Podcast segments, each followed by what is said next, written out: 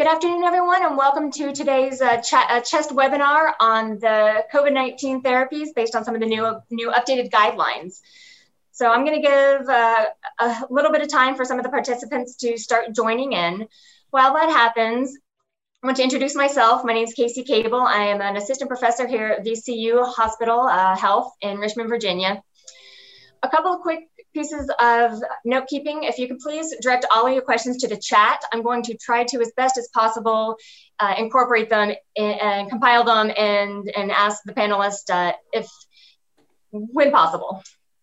So it looks like our participant numbers are increasing, so I'll give them a little bit more time. Talking about steady, so why don't we introduce, why don't we uh, uh, meet our panelists for the day. Uh, Barb, would you like to introduce yourself? Oh, sure. Hi, I'm Barb Jones. I'm from Salt Lake City, Utah. I'm a pulmonary critical care doc, and I uh, study pneumonia and practice in pneumonia. And Stefano? Sure. Um, my name is uh, Stefano Aliberti. I'm a professor of respiratory medicine at the University of Milan, Italy. I'm into respiratory infections, uh, and uh, I've been working in the in a respiratory ICU uh, COVID nineteen since uh, since almost one year. Great, thank you so much. And I really thank you both for taking time out of your very busy days to, to discuss some, some really important new updates to some not only national but international guidelines. So let's starting with that, uh, Stefano uh, or Barb, um, what are your key messages or kind of takeaways from the from these new updates that, that have come? Uh, well, uh, I'll start, Barbara. Okay, so I, I think that Casey is um, we have, we we learn a lot from the COVID nineteen pandemic. And um, I remember when uh, when uh, almost one year ago uh, we were facing a brand new disease, and uh, we were trying to to understand uh, which kind of drugs uh, we were supposed to give to our patients. And then at that time we were taking drugs from from different diseases like SARS, MERS, or um, or common pneumonia. And now we know that we were we were not doing good uh, but at that time, we, we didn't have uh, evidence about, um, about this, this disease. Now we are in a completely different phase. Uh, now we are in a phase where some uh, good evidence came out. Uh, and uh, we were now able to give some uh, recommendations about about drugs for for for COVID nineteen. And if you take a look at some registry like clinicaltrial.gov or whatever, you are seeing that a lot of randomized controlled trials are coming out, and this is really good. Uh, because we will improve our um, our accuracy in giving recommendations. And um, if you also take a look at the uh, at the different uh, the, the, the, scenario of guidelines or consensus statement or documents published worldwide, uh, you can see that uh, these guidelines or these statements uh, um, has different conclusions.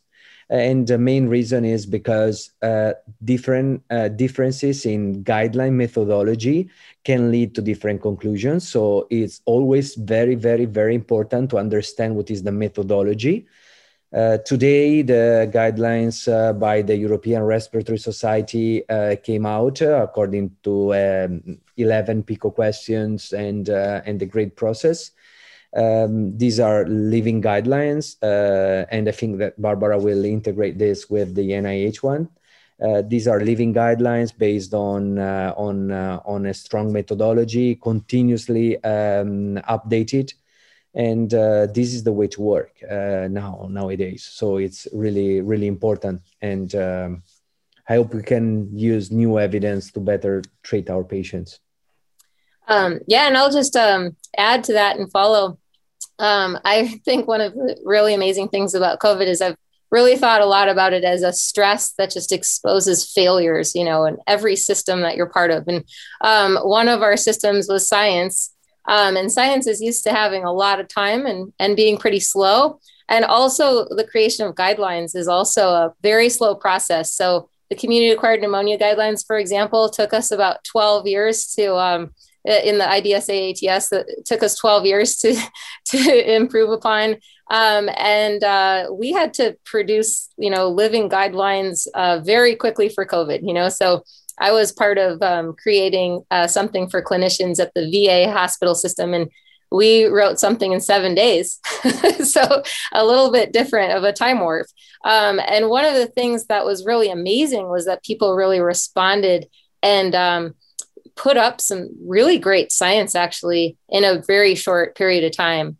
Um, the United Kingdom, I really think, just really show uh, showed off uh, their wonderful infrastructure for research and um, and so created really good solid evidence um, in a really short period of time. No, no, yeah, that's that. I mean, it's that's pretty astounding. I mean, this has been it's been an interesting year by far. But no, I think I think I agree. I really like, you know, the, the key message of different methodologies. I, I think that definitely needs to be, you know, considered as well as we're now having a lot of pure evidence based, you know, randomized controlled trials. That it's really kind of uh, leading leading a lot of clinically what we do. So I, I will leave it up to you guys if you guys wish to start talking about um, kind of one of the one of the newer newer players on the board are IL-6 receptor antagonist. Uh, I know, is definitely um, has been uh, quite quite a bit in the headlines, and I think is definitely uh, some something new that has popped up in, in these guidelines. If I don't know if you guys want to focus on that, because we know with the remap and the recovery trial, I think there's some opportunity to kind of talk about you know you know some of the evidence that kind of led us to these to these uh, recommendation changes. Uh, sure, and I can kind of start by um, talking about you know how we generated evidence so quickly. So one of the things that was you know novel uh, SARS-CoV, we didn't really know what kind of um, outcomes we're going to expect, what kind of prevalence of disease, how many uh, cases we were going to see. So it's really hard to design studies uh, when there's a lot of uncertainty around um, the number of patients, the effect size that you would estimate. You can't exactly do a power analysis and know exactly when you're going to stop your trial. So they uh, had these, and and you also don't know. You know, we were try- wanted to try a lot of things really fast um, to you know and and make sure that once we found something that was effective, it was you know disseminated and uh, that and published. So. Um, the adaptive trial design is really cool. So, uh, what we uh, saw um, the NIH and the World Health Organization, and then uh, the REMAP CAP, um, you know, study was these are all adaptive trial designs, um, and what they do is they uh, enroll patients on a, uh, really flexible kind of real world uh, approach. So um, there's not a lot of exclusion or inclusion criteria. Um, you know, generally these were these were generally hospitalized patients, um, but um, really otherwise not a lot of exclusion criteria. You could opt in or out on different treatment arms. And so you could always uh, have a, a study that you know a, a provider might decide that uh, a patient doesn't you know fit uh, the dexamethasone trial but they might want to fit the hydroxychloroquine trial. So you could opt in or out of different uh, study arms. Um, and then you know you could also um, establish a benefit uh, based on um, kind of some nice statistical analysis around how many people do you really have to have uh, and you know depending on what effect size you're starting to see to establish whether something's benefit beneficial harmful or futile so that you can move on and and really kind of close the study to move on. These are all open labeled trials too so that means that there's no placebo control. Um, that makes it really good because you know the physicians don't have to worry about they know exactly what the patients are getting um, and the patients know what they're getting. And it's also you can use the drugs at hand. Uh, you don't have to use these blinded study drugs that take forever to process and envelope and all that.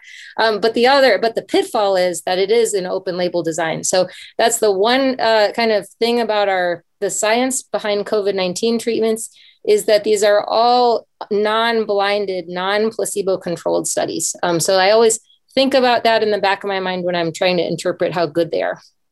So that's kind of just an explanation of the design. I don't know if Stefano, you want to no, move on. Yeah. To- no, this is great. It's a pragmatic design uh, that um, that is really uh, quick, uh, helpful, consistent across different study because we know that uh, the recovery platform data uh, data coming from the recovery platform has been has been confirmed also externally by other by other research groups. So um, uh, it's been a, it's been a huge uh, huge thing. Now the question, Barbara, is how we can use this adaptive uh, kind of platform for diseases other than COVID nineteen because it's really good, and uh, there might be some some some space, some rooms for uh, for uh, for other diseases.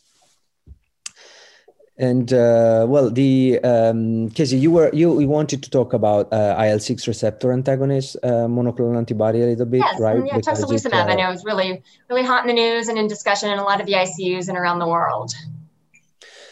Um, well, I, um, so the uh, the first of all, uh, we we we need to uh, think about the rationale because actually there is a, a rationale uh, about using um, uh, IL-6 uh, receptor antagonist irrational coming from uh, different observational studies um, since the at the beginning of 2020, showing that patients who have um, who have elevated levels of IL-6 were uh, patients who were uh, dying more. So there was an association with increased mortality, and this moved all the all the study on um, on uh, on on this specific uh, pathway.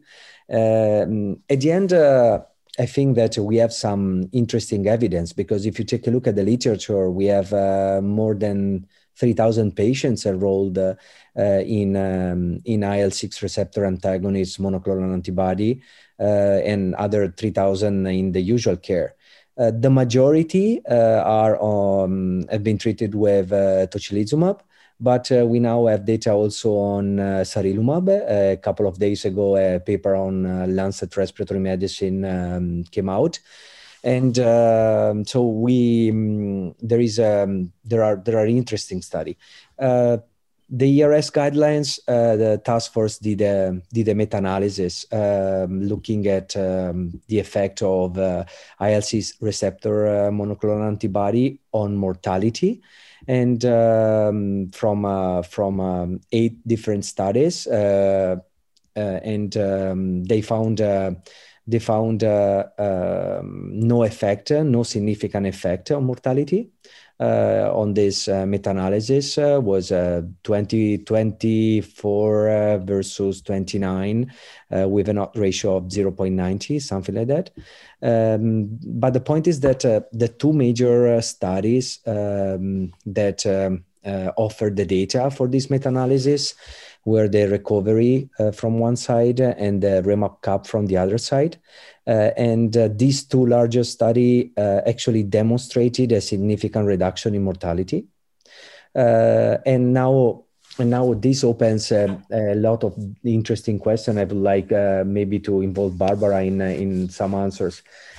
first, the first question is: um, What is the rule of IL six receptor antagonist if the patient now, if for COVID-19 patient now the standard of care is corticosteroids.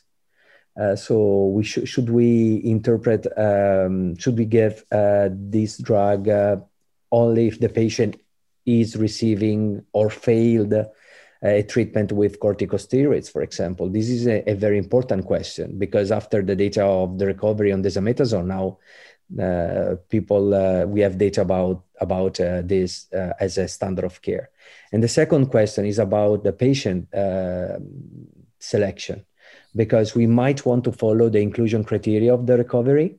Uh, and uh, we might, uh, with, uh, with the CRP uh, rule, the 75 milligrams per liter threshold, for example, or we want mm, to follow up the remap cap inclusion criteria. So there is, there are, um, there are interesting, interesting questions. what do you think, Barbara?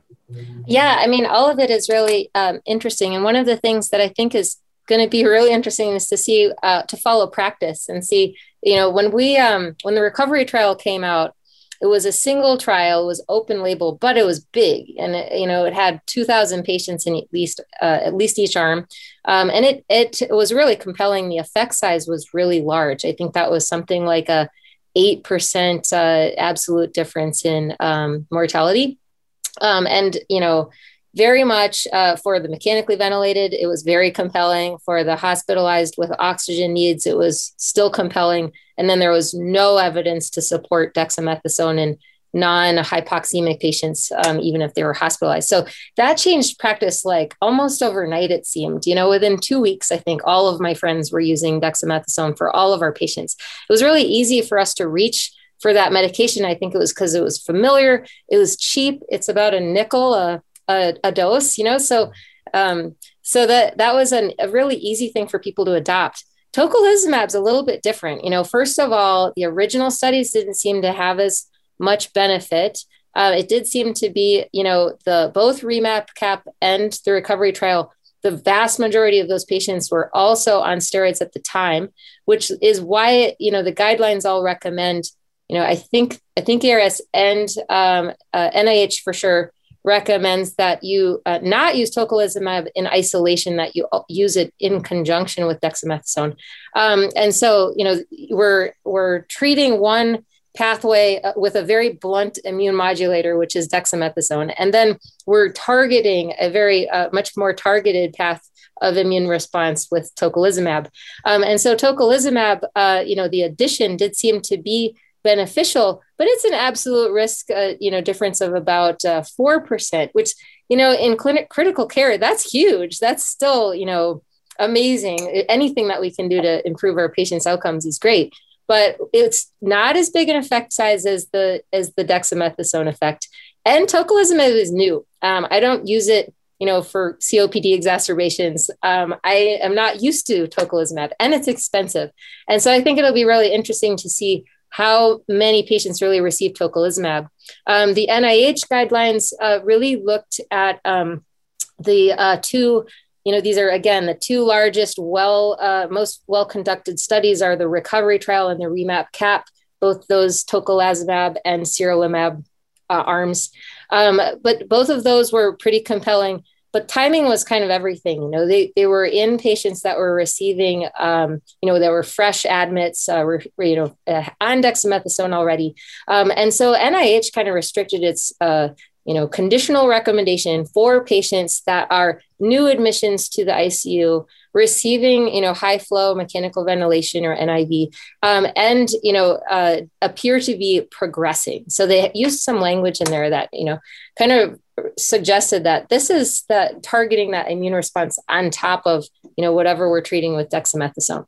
But yeah. I think it'll be really interesting to see what people do with the remap cap and the recovery trial because there's a lot of other ways you can generalize the, those findings beyond just doing exactly what the study did um, i think it tells us a little something more about you know the heterogeneity of the immune response but for some patients you know we, we are using these targeted immune modulators is probably something that we need to explore more and yeah. and in those guidelines, and you're right there. There is a little bit of um, gray zone in some of their terminology and the NIH guidelines in, in terms of tocilizumab. You know, they talk about you know rapidly acquiring oxygen needs who have significant significantly increased markers of inflammation. In parentheses, um, recovery used a cutoff of CRP of greater than or equal to 75. And, and, and there's been some, some discussion in the chat of, well, what, like, what practice do you guys use? And, and how do you determine if, if CRP is from another infection or not? That's a great question, Stefano. I want to yeah, see what you, you think first. Sorry. so, um, so now the so we follow uh, we follow the the the ERS guidelines uh, unconsciously because they they came out today. But looking at the recommendation, we were doing the same. So uh, the uh, the concept is uh, the concept is uh, that it's difficult to identify the ideal patient population that who could benefit from from tocilizumab. However, the recovery found a benefit uh, uh, in addition to steroids. So, um, if steroids are also recommended for patients requiring oxygen and ventilatory support, uh, now we we we would expect uh, tocilizumab uh, to be given in patients also receiving steroids in in most of the case. Uh, we also know that TOCG is uh, is expensive.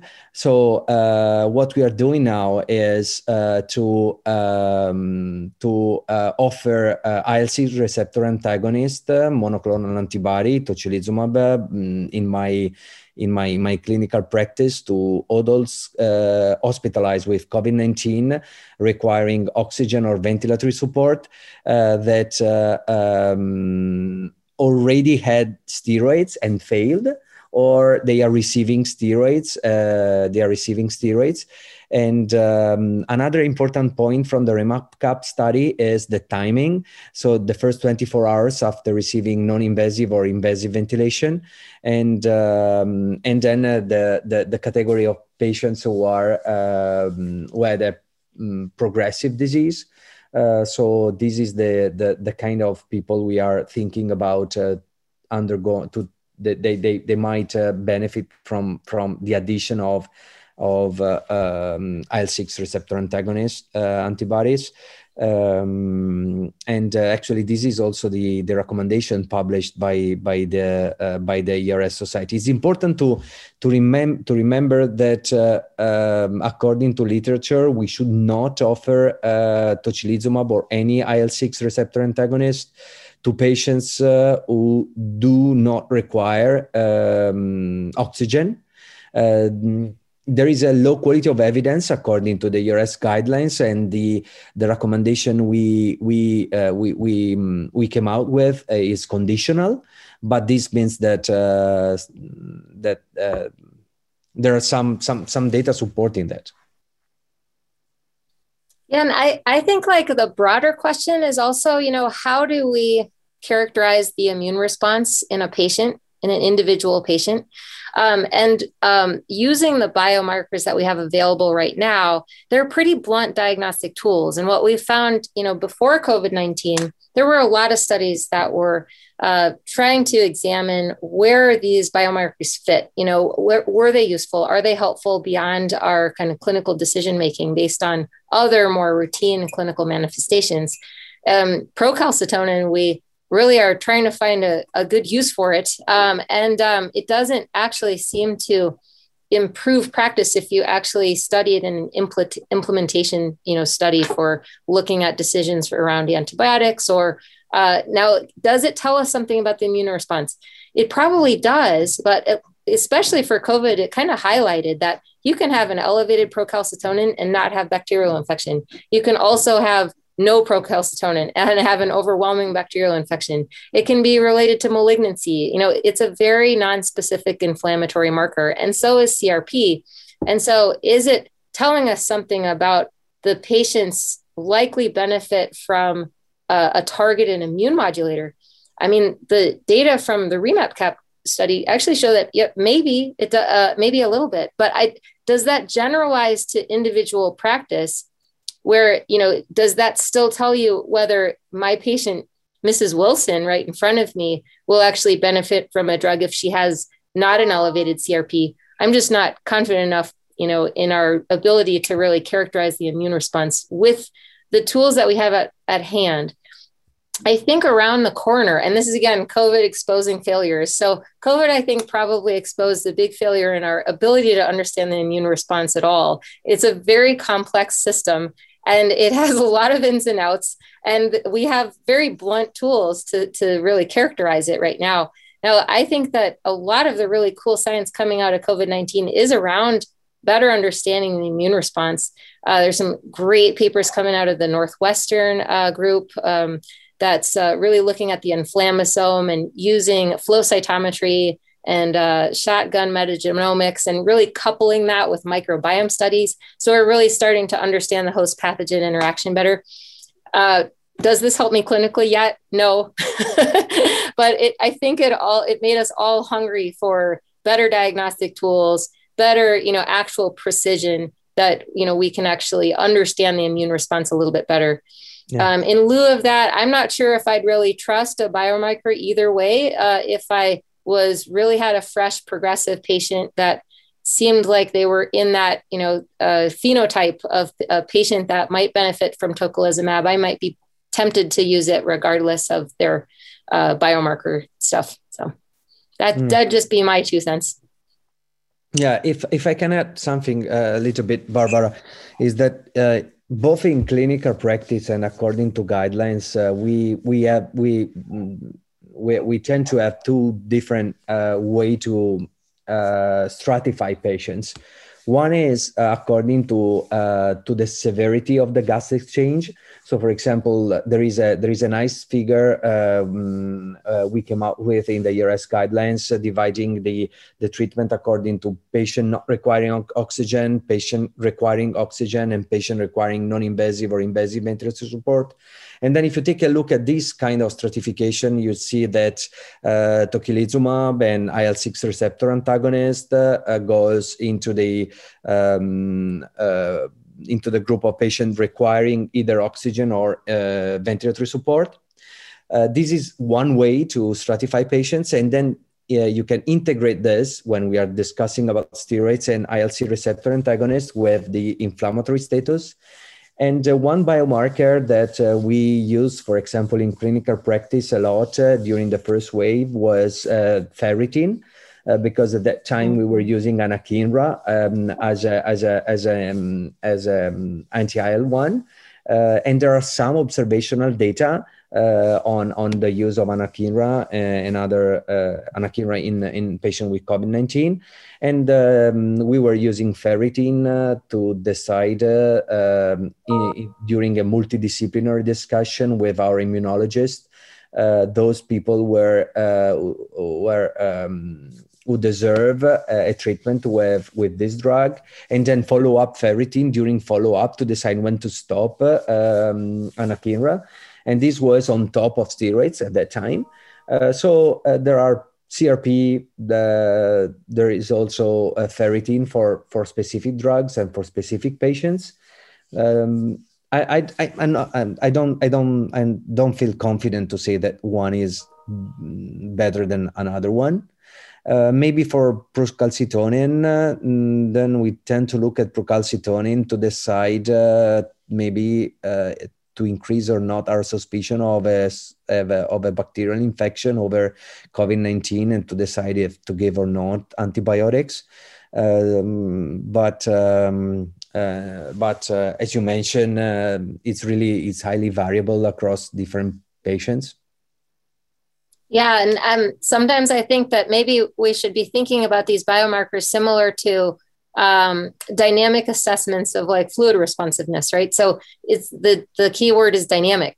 Uh, sometimes, um, you know, if if I could convince my healthcare system to pay for daily procalcitonins and CRPs, uh, would we actually learn something, you know, about that patient's immune response? You know, uh, following it um, across a time course. One of the things I think is the most underutilized, maybe um, I, I, think we implicitly use this a lot, but is the the time course of disease. You know, so um, one of my colleagues in Idaho uh, coined a term called the COVID clock. Uh, so when I think about, you know, is this patient, you know, what phase of their uh, disease are they in? Are they in the you know early phase of viral replication, or are they in the later phase of the immune response? Um, you know, and mapping the time course uh, to actually their their clinical manifestations, I think is really powerful and helps us maybe unpack, you know, some of the importance of the sequence of giving these medications in different phases. Um, the you know where we uh, deviate, you know, where our patients deviate from those patterns, I think is something that's where we can start thinking about complications of COVID nineteen. You know, if a patient's coming back two weeks later is that you know something different you know kind of helping uh, people fit their patients into a pattern i think is a, a, a good thing. And also if we want to to talk um, to end up the, with the with the IL-6 receptor antagonist story, we, we we we should remember that actually looking at the data from randomized control trial, no major safety concerns uh, were identified. So from a safety profile, this is another important this is another important uh, thing to to to remember.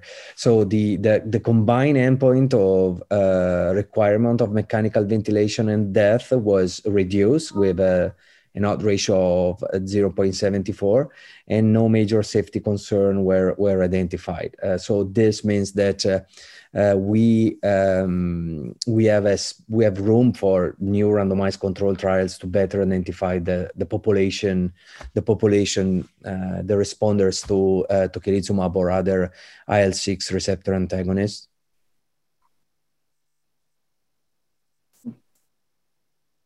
So it sounds like you guys have been kind of talking a lot about, um, you know, kind of in, there's a lot of individualized, individualized, uh, you know, treatment of patients, you know, with COVID nineteen, and I think that's where you know there's a lot of talking about that, especially with different inflammatory markers and trying to figure out which ones mean what. Um, I know that there's a lot of, lot of, lot of discussion in the chat and a lot of, uh, you know, understanding of, you know, is six methyl pred equivalent equal an equivalent for everybody? not equivalent, the equivalence of that. But is that something? Um, and once again, yes, the guidelines give give that that number. That's what's been studied. But what do you got? What do you do in your practice, and, and how do you how do you truly individualize therapy for our COVID nineteen patients? Yeah, that's a great question. Um, I'd like to kind of start with thinking about um, two types of generalizability. So, when I uh, see a, a, lot of times a randomized control trial or even obs- observational study in the literature, um, you know, I, I'm always, as a clinician, thinking about generalizability, which would be clinical generalizability, meaning can I, uh, you know, use this study? Does this study apply to my patients? Um, one of the things to point out with the recovery trial versus the United States experience is the recovery, tr- recovery trial was done in the UK, where there aren't a lot of very elderly patients in the ICU. So, um, in their mechanically ventilated arm, they've had very few patients who are older than 80. And in the United States, in my ICU at least, I have a lot of patients who are older than 80. Um, and so that would be an example of the recovery trial wasn't exactly clinically generalizable to my very old patients that had COVID 19. Um, and so I thought, well, you know, that, that could, steroids and other immune modulators could be more harmful um, to my population than maybe this um, study. But then there's scientific generalizability. And that's is, you know, even if it doesn't generalize clinically to my population, it tells us something about the underlying you know pathogenesis pathophysiology of disease. And um, being able to target my therapies um, you know according to the understanding of that disease i think that's where these studies are very useful even if they're not exactly the same population as mine. Um, and so thinking about what i do to tailor you know, dexamethasone was something where we just kind of used that dose. um, it was interesting once the tocilizumab trial, uh, the data started to come out. Is uh, you know, there were a couple different responses, at least in my group. So one response was tocilizumab, never heard of it. I don't really want to use it. the second one was that was very few people, but the second one was, oh yeah, I'm going to use it exactly the way you know this study shows and the guidelines are saying this is the dose great easy you know. Um, but the third uh, most of us uh, group was gosh you know what does that tell us about the immune response? Um, this might mean that i need to target the immune system for some patients a little bit differently. Um, and so some of us that made us uh, increase our dex dose or our duration, which is kind of interesting. Um, but yeah, it kind of uh, it does. Um, so in my personal practice, I've honestly had a couple of patients where I've continued dexamethasone a little longer because they still seem to be just in this really prolonged. You know, the the trial was ten days, but what happened after that ten days? You know, for some patients, they seem to still be in this cytokine storm inflammatory state you know, I, I want to treat that with something. and then when the tocilizumab trial came out, that kind of gave us a little more information that, you know, maybe a yes and approach. Uh, so I think um, some of us, you know, that that is one way to tailor. But you know, another way to tailor is just being nimble. You know, so if a patient dramatically improves, um, I'm not sure if they really need you know 10 days of dexamethasone, and that can be harmful. You know, so um, so that's another thing is you know shortening the course. Um, remdesivir definitely was another one where in the United States we you know the NIH guidelines actually came out with a statement for remdesivir as we should all be using this, and uh, many of us did adopt remdesivir really pretty readily. Um, and now we're kind of in this de-adoption phase because now you know the uh, additional studies came out it doesn't actually seem to be as beneficial and it, it and it kind of pathophysiologically, it makes sense to try to target viral re- replication in the early phase of the disease. So a lot of us are, you know, starting to de-adopt remdesivir, especially in our hospitalized patients that are more than seven days out. Um, so that's another kind of tailoring a little bit is putting a patient on the COVID clock and really thinking about the timing. You know, how far are they into their immune response? What kind of immune response does it seem to be characterized by? Um, do I need more steroids than you know the trials suggested? Um, well, those are a few things that I've seen in in my you know, cooperative practice. I agree. And you, um, interesting note on um, the remdesivir, because that is the one major difference, uh, at least that, that, I, that I could see between uh, the ERS and the, um, um, the, and the NIH guidelines, at least the new updated ones, is that the NIH, we, um, they, they don't recommend use of, of, of remdesivir in, uh, in patients in the ICU. Right. Yeah. And so that was a change, um, you know, before it was remdesivir for everyone. exactly. Exactly. what's your take, not just on the remdesivir, but also on just, you know, just uh, individualized therapy of, of corticosteroids? Sure. Uh, uh, do you want me to take uh, the remdesivir story first? Because we had a, we'll, we'll start there, a, and then I think. Oh, I'd love to hear that story of how the ERS because, kind of. Yeah, we had a big discussion within. Uh, we had a big discussion within uh, the ERS task force about remdesivir, and um, so the, the, the point is that um, so the uh, remdesivir um, uh, showed uh, some effectiveness in vitro uh, against uh, um, SARS-CoV-1 and 2 and uh, and MERS, and this is the reason why, especially in the beginning, we were really into this uh, into this uh, this drug. And um, there are there are some studies that um, that need to be explored and have been explored uh, during this month. The first is the ACTT1 study. this was um, 500 patients treated with uh, remdesivir and uh, 500 treated with placebo, roughly. Uh, and uh, the study um, showed a, um, a, reduction in time to recovery and uh, length of stay. And uh, the primary outcome was the recovery time that was reduced by, by five days. and then um, was was was um, gave us some hope about that. And then uh, came out the solidarity trial, uh, which found no benefit in uh, in um, in mortality. And uh, these were uh, 25, more than 2,500 patients uh, in in remdesivir and mm, 2,700 or something in in controls and uh, there was no impact on mortality. So the, uh, the, the, there was no significant impact and um, they also included a, a, a meta-analysis um, including the ACTT1 uh, and um, when we uh, decided to to tackle the PICO question about remdesivir we uh, we ran a, a, new a new uh, review and we found very very similar results. So the mortality was uh, was not significant, uh, and uh, there was also no uh, increase in uh, adverse events.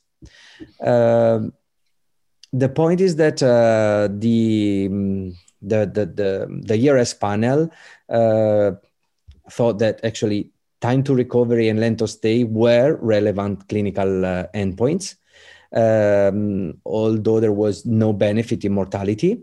Uh, however, uh, all these benefits were present in uh, just one randomized control trial, and uh, we thought that the um, the um, the benefit uh, uh, was was modest.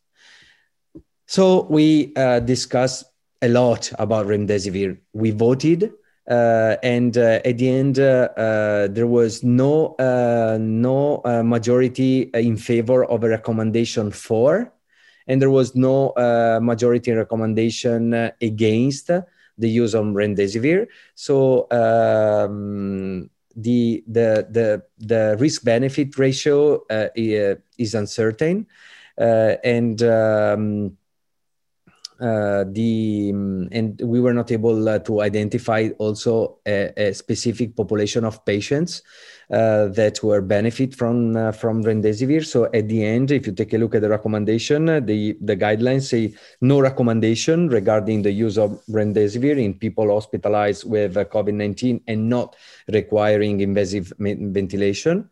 But we were able to give a conditional recommendation based on on uh, moderate quality of evidence for those uh, who uh, required invasive mechanical ventilation, and we suggest not to give um, remdesivir to these patients. So this was uh, the um, the final uh, the final recommendation coming from uh, from the ERS living guidelines. Thank you for that insight. yeah, and the, the, the second question, Casey, was on uh, was on uh, on steroids, and I think that um, we need we need to we need to have a very clear in mind the the use of steroids because actually uh, the the rationale behind uh, uh, behind the use of uh, anti-inflammatory drugs or steroids is strong, and um, is also strong in patients with with a severe disease, um, and um, I agree with Barbara uh, about adverse events and uh, patient population because actually, if you take a look at the recovery trial, uh, the recovery did not report a detailed information about safety uh, of, of, uh, of, of steroids. So we have a limited evidence about um, about possible adverse events of, of steroids, and this is this is important, especially in in.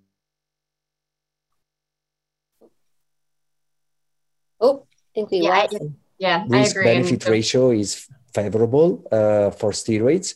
Uh, the results uh, are uh, significantly different between of patients and this is the reason why the the, the recommendation by the ERS guidelines is strong uh, for the use of steroids in patients who require oxygen uh, NIV or invasive ventilation. And it's also strong uh, not to give steroids to patients hospitalized with without uh, uh, with uh, with no requirement for oxygen or ventilator support.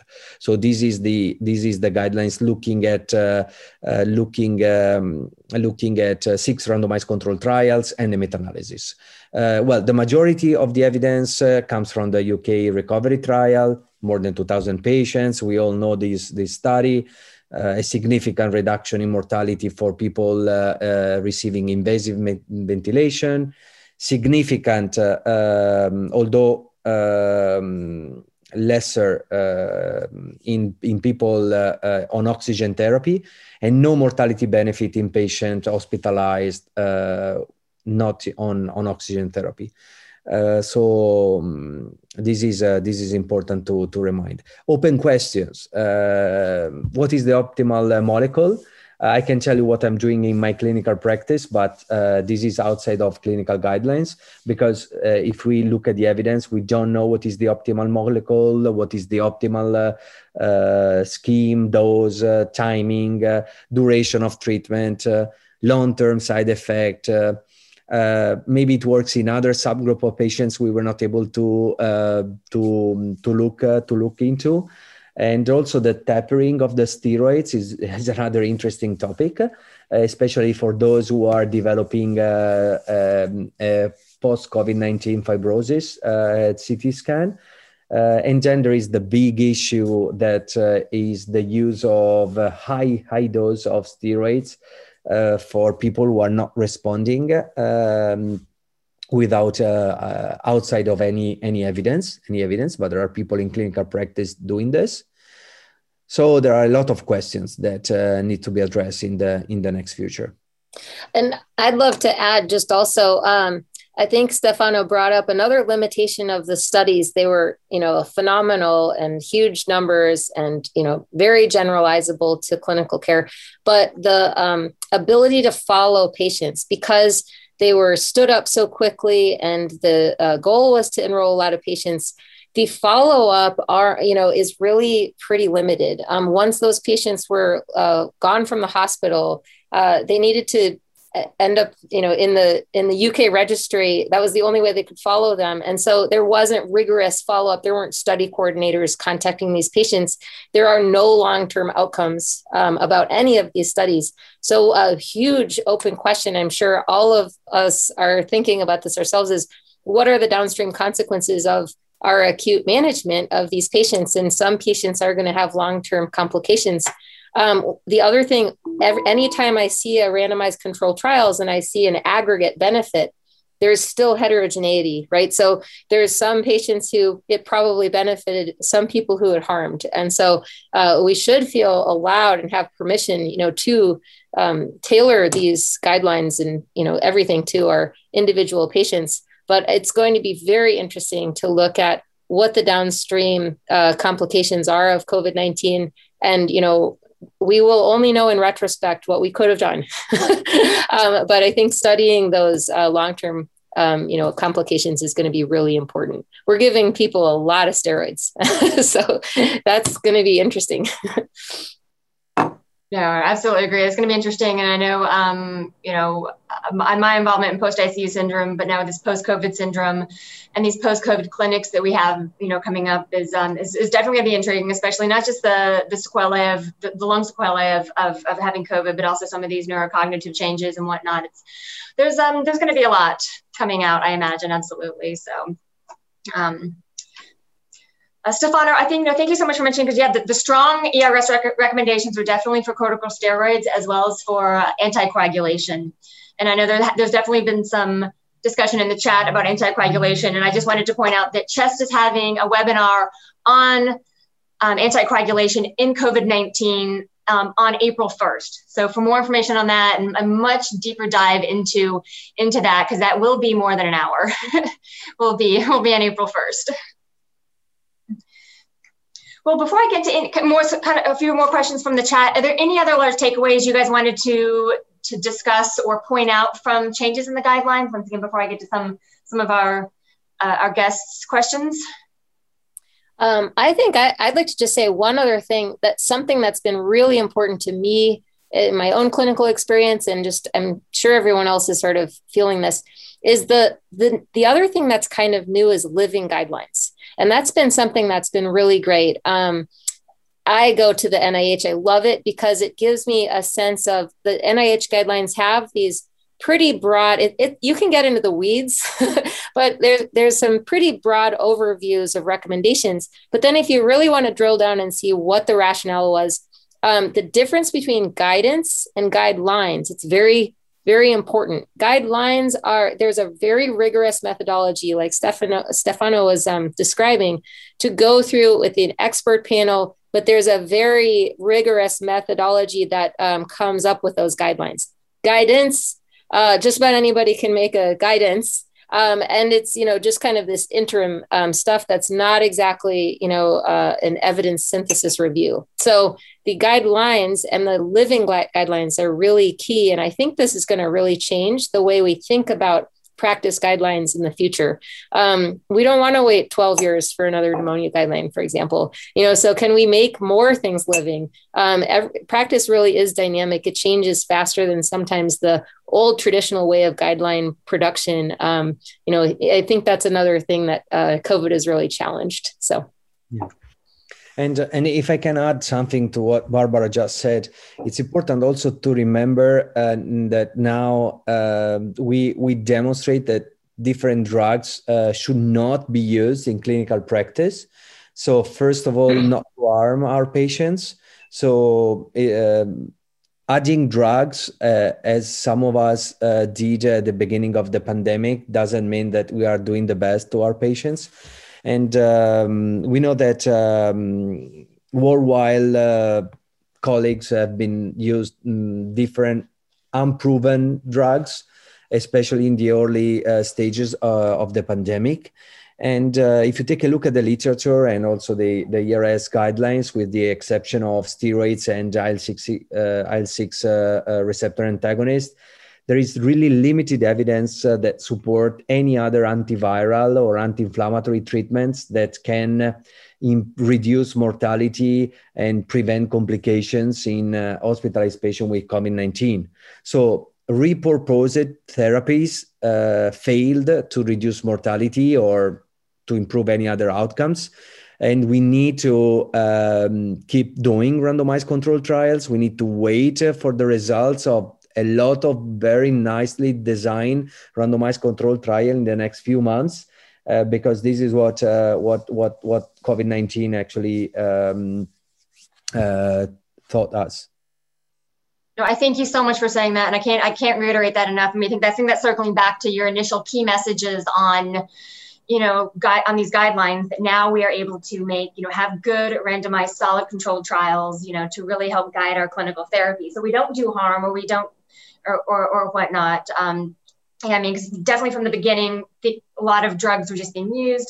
And I think we still need to take that to heart because there's, I think, in the chats and things that popped up and other, in talking with colleagues nationally, internationally, it's, oh, what about this? What about that? It's like, we have corticosteroids we know have quite a bit of improve, improvement. You know, we, we have, the, you know, with this, now we have our IL-6 receptor antagonists. And so let's do what we know is has been proven. And and then if we think something else is out there let's let's try to investigate it. But i agree. I think we do we are now at the stage the stage that we are doing so much better taking care of these patients.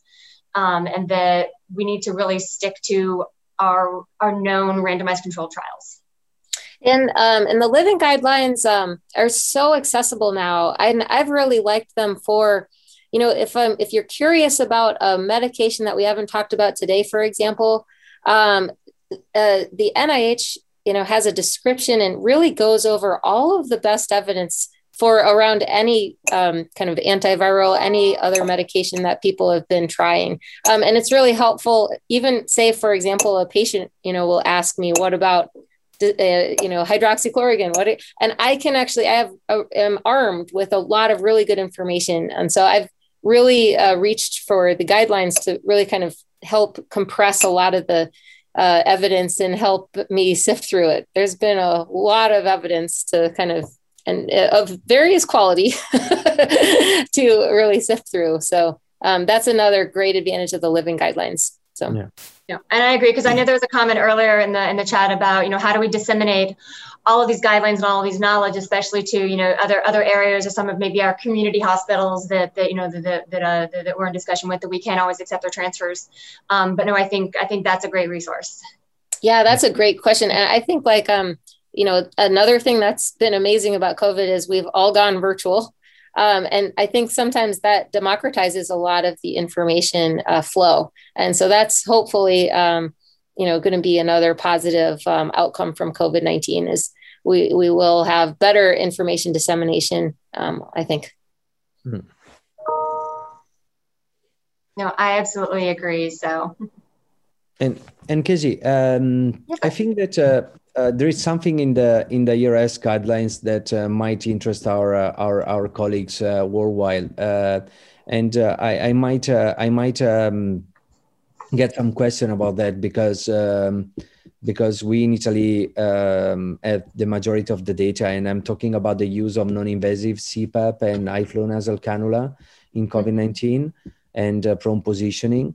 Uh, this is not uh, this is uh, not based on uh, strong strong evidence, but um, I think that uh, at least in Southern Europe or Europe, people are still using this be- because of several reasons. Uh, especially especially in the early phase of the pandemic uh, uh, when we we did not have a lot of ICU beds. so um, there's no there's no big evidence there. Uh, we are at the stage of um, of observational studies, and this is the reason why in the guidelines uh, we had uh, just a, a, narrative format, and we a lot of these data are heterogeneous. Uh, mostly observational. And I think that um, only three. I, I, I, was in charge of this part of the guidelines with uh, with um, Anita Simonds and other other colleagues, and uh, only few, very few prospective uh, observational studies. Um, no randomized controlled trials, uh, but we we know that. As we as we we said at the beginning, there is a, a recovery uh, a recovery randomized control trial uh, comparing standard oxygen therapy with CPAP and flow cannula, which is cur- currently um, recruiting, and maybe the data will be will be out uh, soon. And uh, so, if just looking at the observational data we have so far, um, although, uh, as I mentioned, there is a, a large uh, a large heterogeneity.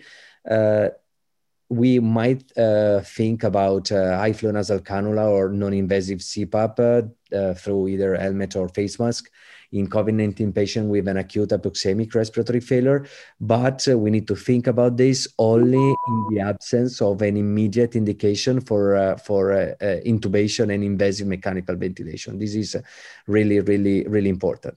And also the other point is that when we are dealing with this kind of non-invasive things, um, these are aerosol generating uh, kind of procedure. So it's important also to uh, remind that they, we need to use them in a in a special environmental with uh, with uh, with people wearing um, uh, some specific equipment and uh, all these should not uh, delay mechanical ventilation. We do not have uh, nice evidence coming from randomized control trials, and this is the same also for prone positioning in patients not intubated, not intubated.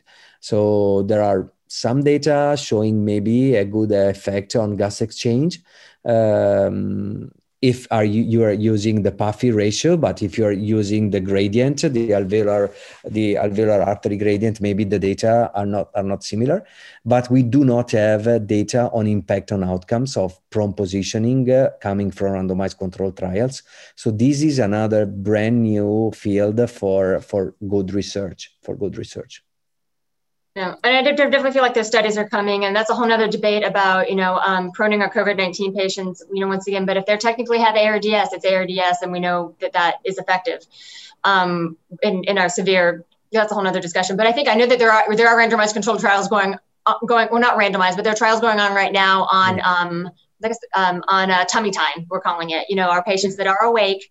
Um, that are on high flow nasal cannula, yes, on very high levels of FiO2 and um, or more uh, we're not i don't think cpap and BiPAP is included but yeah and so kind of what those outcomes are going to be and i think that's going to be very intriguing. Um, and we have you know just observationally i've found improvement but it's hard to say observational because those patients probably stick into my head. So we'll stick to science and then come out with those actual the, the actual guidelines or the actual evidence. And then we'll see what we'll see how the guidelines then change based off of that. Mm. Yeah, I think uh, the respiratory support and um, the real fluctuations in our style and respiratory support is really fascinating, right? Um, you know, we started with um, really, you know, it was a whole different ballgame in, in April when, you know, there was um, fear of transmission to, to healthcare workers. Mm-hmm. Uh, you know, there was the early intubation was really important. There was worry about aerosol generating procedures and transmission. Um, and then there, you know, we had a social norm of, um, practice for pneumonia and ARDS that early intubation was associated with you know better controlled intubation you know better you know for hypoxemic respiratory failure there is some evidence to suggest that that's a, a good approach. Uh, but then it's shifted wildly right? I mean in my unit we've got a whole lot of patients on 100% high flow. Um, and um, it's really interesting um, and I think we've, we're learning a lot, but there's probably some advantages to keeping people on high flow. They can move, they can interact with their families, they can do a lot that you can't, you know, they're not getting uh, paralysis and sedation and Im- immobility. Um, and so, but where's the sweet spot? You know, so it's really shifted wildly.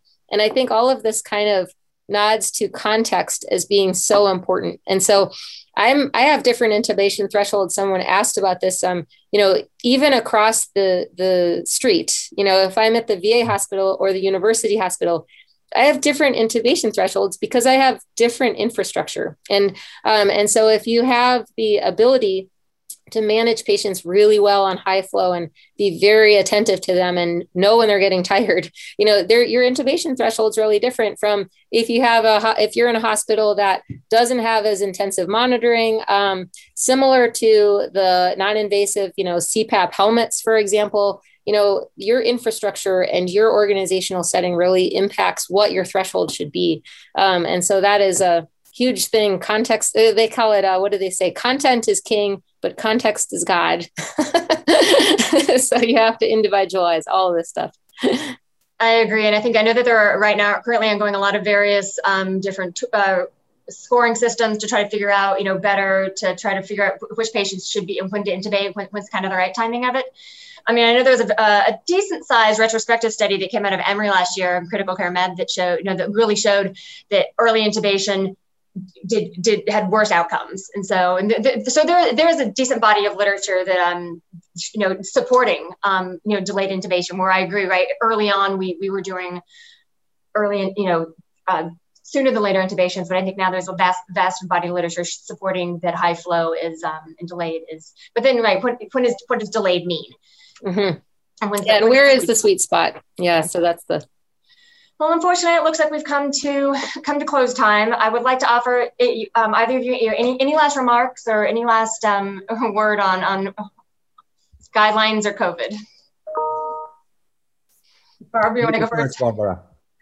Oh man, well, um, I guess I would just reiterate that um, the dynamism of our data, of our patients, um, of you know this covid's taught us a lot about um, how to be a little more nimble than maybe we were before covid. So um, i think i'm really excited to kind of uh, experience with all of you uh, kind of how dynamic and nimble we we become after covid. I think it's going to be really exciting. We'll do some really great things to again you know like that dissemination of information that's a really uh, important challenge. I think it'll be really interesting to see how that goes well, I, I, I, can I can echo what Barbara just said, and um, uh, we need just to we need just to wait for nice uh, nice data coming out. Uh, the the webinar of CHEST on anticoagulation really really uh, important because an- anticoagulation is a is a another strong recommendation uh, across uh, across different different study populations. So along with steroids and uh, IL-6 is uh, is another important uh, tool we have in our hands for for the best treatment of our COVID-19 patients. And uh, I would like to thank CHEST and all the all the organizers, Casey and Barbara. it's always nice to to join this kind of event. So thank you so much for for having me here. Absolutely, and thank you both. Um, you know, uh, Barb and Stefano. Thank you. You know, for your insight and you know for you know to have have have such esteemed colleagues on here. Thank you so much for your, taking your time and having your expertise. I think this was I think this is a really great webinar. And once again, I look forward to working with you both again. And thank you so much. So at this point, we'll be signing off. And um, and everyone, take care. Thank you. Great. Thanks so much. Thanks for the great comments. Wonderful. Yeah. Bye, Barbara. Bye, Bye. Good to see you, Stefano. Good to see you.